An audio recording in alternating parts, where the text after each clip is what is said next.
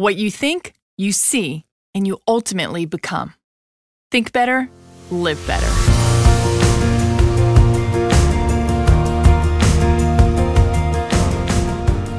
Welcome to the Think Better, Live Better podcast. We're your hosts, Marc and Angel Chernoff, New York Times bestselling authors and creators of the popular blog Marc and Angel Hack Life. Today's episode is titled 10 Hard Things to Remember When You Feel Like Giving Up. Once upon a time, a young man and woman met, gazed into each other's eyes, kissed, and knew for certain that they were supposed to be together forever. In the subsequent days, weeks, and months, everything fell into place just as they had anticipated. He was perfect in her eyes, and she was perfect in his. Ah, it's the majestic harmony of a young love when two souls who barely know each other believe they know everything that they must know to live happily ever after in their own blissful bubble. They think this way because it's what their emotional hearts and minds tell them is true at the moment. But you know what happens next?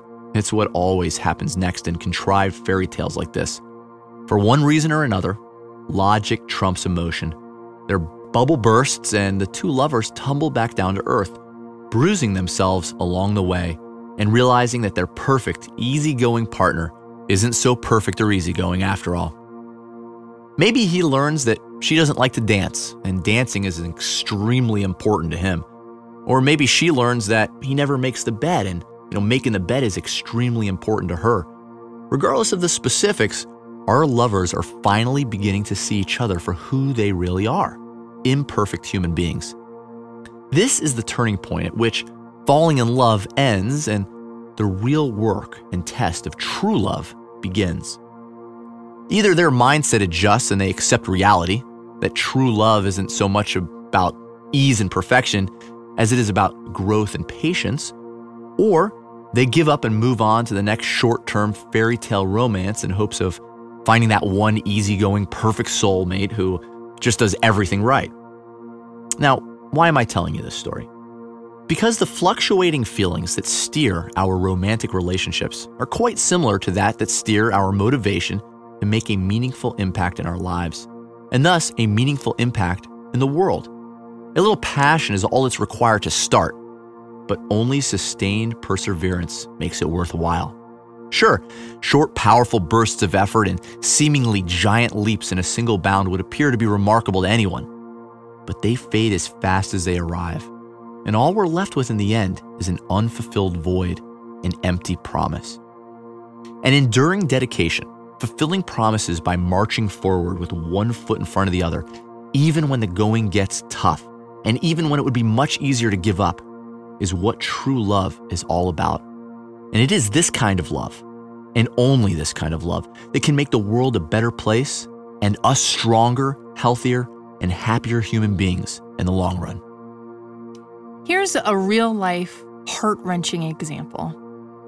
I'm dying of leukemia at age 23. I was sent home from the hospital for my final few weeks 156 days ago. But now I'm back at the hospital being treated again. My doctors now believe there's hope. I just want to thank you and Marc because your Getting Back to Happy course has been my single source of guidance and inspiration on the absolute hardest loneliest nights. That's the opening paragraph of an email Marc and I received recently from a course student named Susan. I'm sharing this with permission. Susan's words continue to remind me that harsh circumstances will occasionally break us down to the lowest of lows. But if we keep our minds focused on the positive, our hearts open to love, and continue to put one foot in front of the other, we can recover the pieces, rebuild, and fight back with more strength and determination than we ever imagined possible. Susan has literally been fighting against all odds and gradually overcoming them.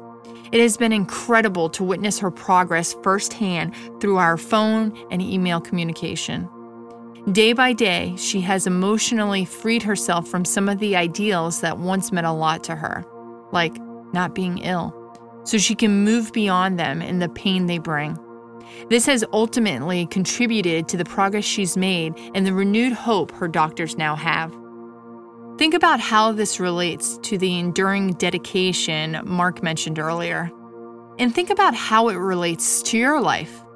Your response is always more powerful than your circumstances. A tiny part of your life is decided by completely uncontrollable circumstances, while the vast majority of your life is decided by your responses. The goal isn't to get rid of all your painful thoughts, feelings, and life circumstances. That's impossible. The goal is to follow in Susan's footsteps and change your response to them today. It's never too late. Just decide to make the best of it. No excuses, no resistance, no giving up, no regrets. And when the going gets really tough, remind yourself. Remind yourself of number one in the space between I'll try again and I give up, there's a lifetime. It's the difference between the path you walk and the one you leave behind. It's the gap between who you are capable of being and who you have actually become. It's that leg room for that fairy tale you tell yourself in the future about what could have been. Number two, remind yourself there is no success without unrelenting love. Love is the foundation of human progress. Don't give up on it. Instead, love what you do until you can do what you love. Love where you are until you can be where you love. Love the people you are with until you can be with the people you love most. Number three, remind yourself to put in the extra love and effort to do the hard things because it's always worth it. Because those are the things that ultimately define you those really are the things that make the difference between existing and living, between knowing the path and walking that path on a daily basis, between a life of mediocrity and a life filled with sincere progress and fulfillment. Number four, remind yourself that the most powerful weapon against immediate stress is our ability to choose one thought over another. Train your mind to see the silver linings positivity is a choice. The happiness and effectiveness of your life in the long run depends on the quality of your thoughts today. Number five, remind yourself that being positive doesn't mean ignoring the negative, it means overcoming the negative. There's a big difference between the two, and it really does start with your thinking. Number six, remind yourself life will take things from you and give things to you gradually and continuously. It's funny how we outgrow what we once thought we couldn't live without, and then we fall in love with what we didn't even know we wanted. Do your best to embrace life's uncertainties as they arise. Some of the best chapters in your life won't have a title you feel fully comfortable with until later. Don't give up too soon. Number seven, remind yourself that the petty drama of an average day doesn't need to get the best of you. Be selective in your battles. You can't control how other people receive your energy. Anything that you do or say gets filtered through the lens of whatever they're going through at the moment, which honestly has nothing to do with you.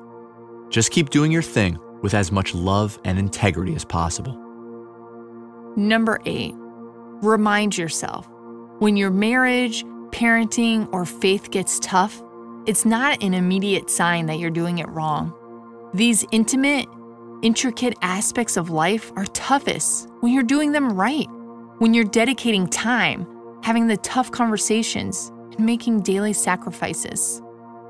Number nine, remind yourself that hard situations build strong people. You may have seen better days, but you've also seen worse. You might not have all your wants, but you have what you need right now. You woke up with a few aches and pains but you woke up. Your life may not be perfect, but it's good enough. And more good things are coming down the road as long as you keep moving forward. Number 10, remind yourself inner strength, courage, and love doesn't always sing out loud. Sometimes these qualities are merely embodied by a deep breath and a soft whisper at the end of the day that says, I'll try my best again tomorrow.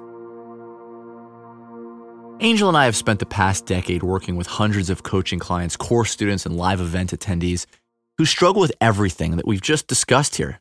Uh, we struggle sometimes too. There's no hiding that. There's no human being who's above it. So if you're struggling in any way right now, please know that you're not alone. Just keep doing your best to love every step openly and continuously. Do the hard things you need to do so that you can step forward again with grace.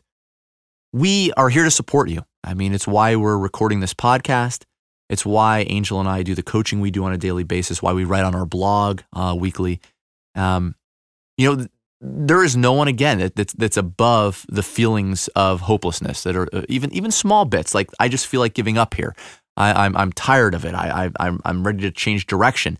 And sometimes those are worthwhile feelings, right? I mean, sometimes it does make sense to say, okay, is this ritual, is this thing in my life, is this thing that I'm doing serving me in the long run, and to make a change. But we also don't want to give up on the things that matter too soon, right? We definitely don't want to give up on the relationships with people we love too soon. We don't want to give up on the meaningful goals that we have too soon just because they're a little hard. Again, we have to do the hard things to be happy in life. Um, discomfort is is part of growth. Discomfort is part of success. Discomfort is very much a part of happiness because the only way to make progress in life, in a relationship, in a business, in, in a personal goal, is to be uncomfortable, right? Is to endure the discomfort of making progress. And that progress in turn makes us happy Yeah. and makes that thing a, a successful endeavor. And I love that reminder that when it is uncomfortable is when you're doing it right, Mm. right? It's when you're making sacrifices. It is when you're pushing forward. It is when you're putting your thoughts and feelings and heart into it. Yeah. So that it hurts and it's painful because you're doing it right. You're taking the steps necessary. Right. I mean, there's the old cliche that it's always darkest just before the dawn, which is not actually true in, in, in the reality of like watching the sunrise and stuff. But it's a, it's a bit it's it's always been kind of a mantra in my mind that you know I first look at the thing that I'm doing, right, the pain that I'm enduring, and I say to myself, is this pain, is this suffering worth it, right? Is is is the suffering worth the results that I'm trying to create? Is the suffering worth this amazing relationship that I have? Is the suffering worth this goal that I want to accomplish? Is helping these people worth the suffering, right? And most of the time, dare I say 98% of the time, the answer is yes. The suffering is worth it. And so, you know, I, I dare you to, to, to ask yourself, like, what is worth suffering for? What is worth the pain? You know, don't give up just because you feel the pain. Don't give up just because you're suffering a bit. What why are you suffering and why are you going through the pain? Sometimes, most of the time, the things that you want to accomplish in life require that, right? And it's personal and professional. And so, how can you motivate yourself and remind yourself to take the next step anyway? And I want to take this opportunity to say thank you. Thank you for listening to us. Thank you for trusting us to be on this journey with you. We appreciate you. Remember, what you think, you see, you ultimately become. Think better, live better.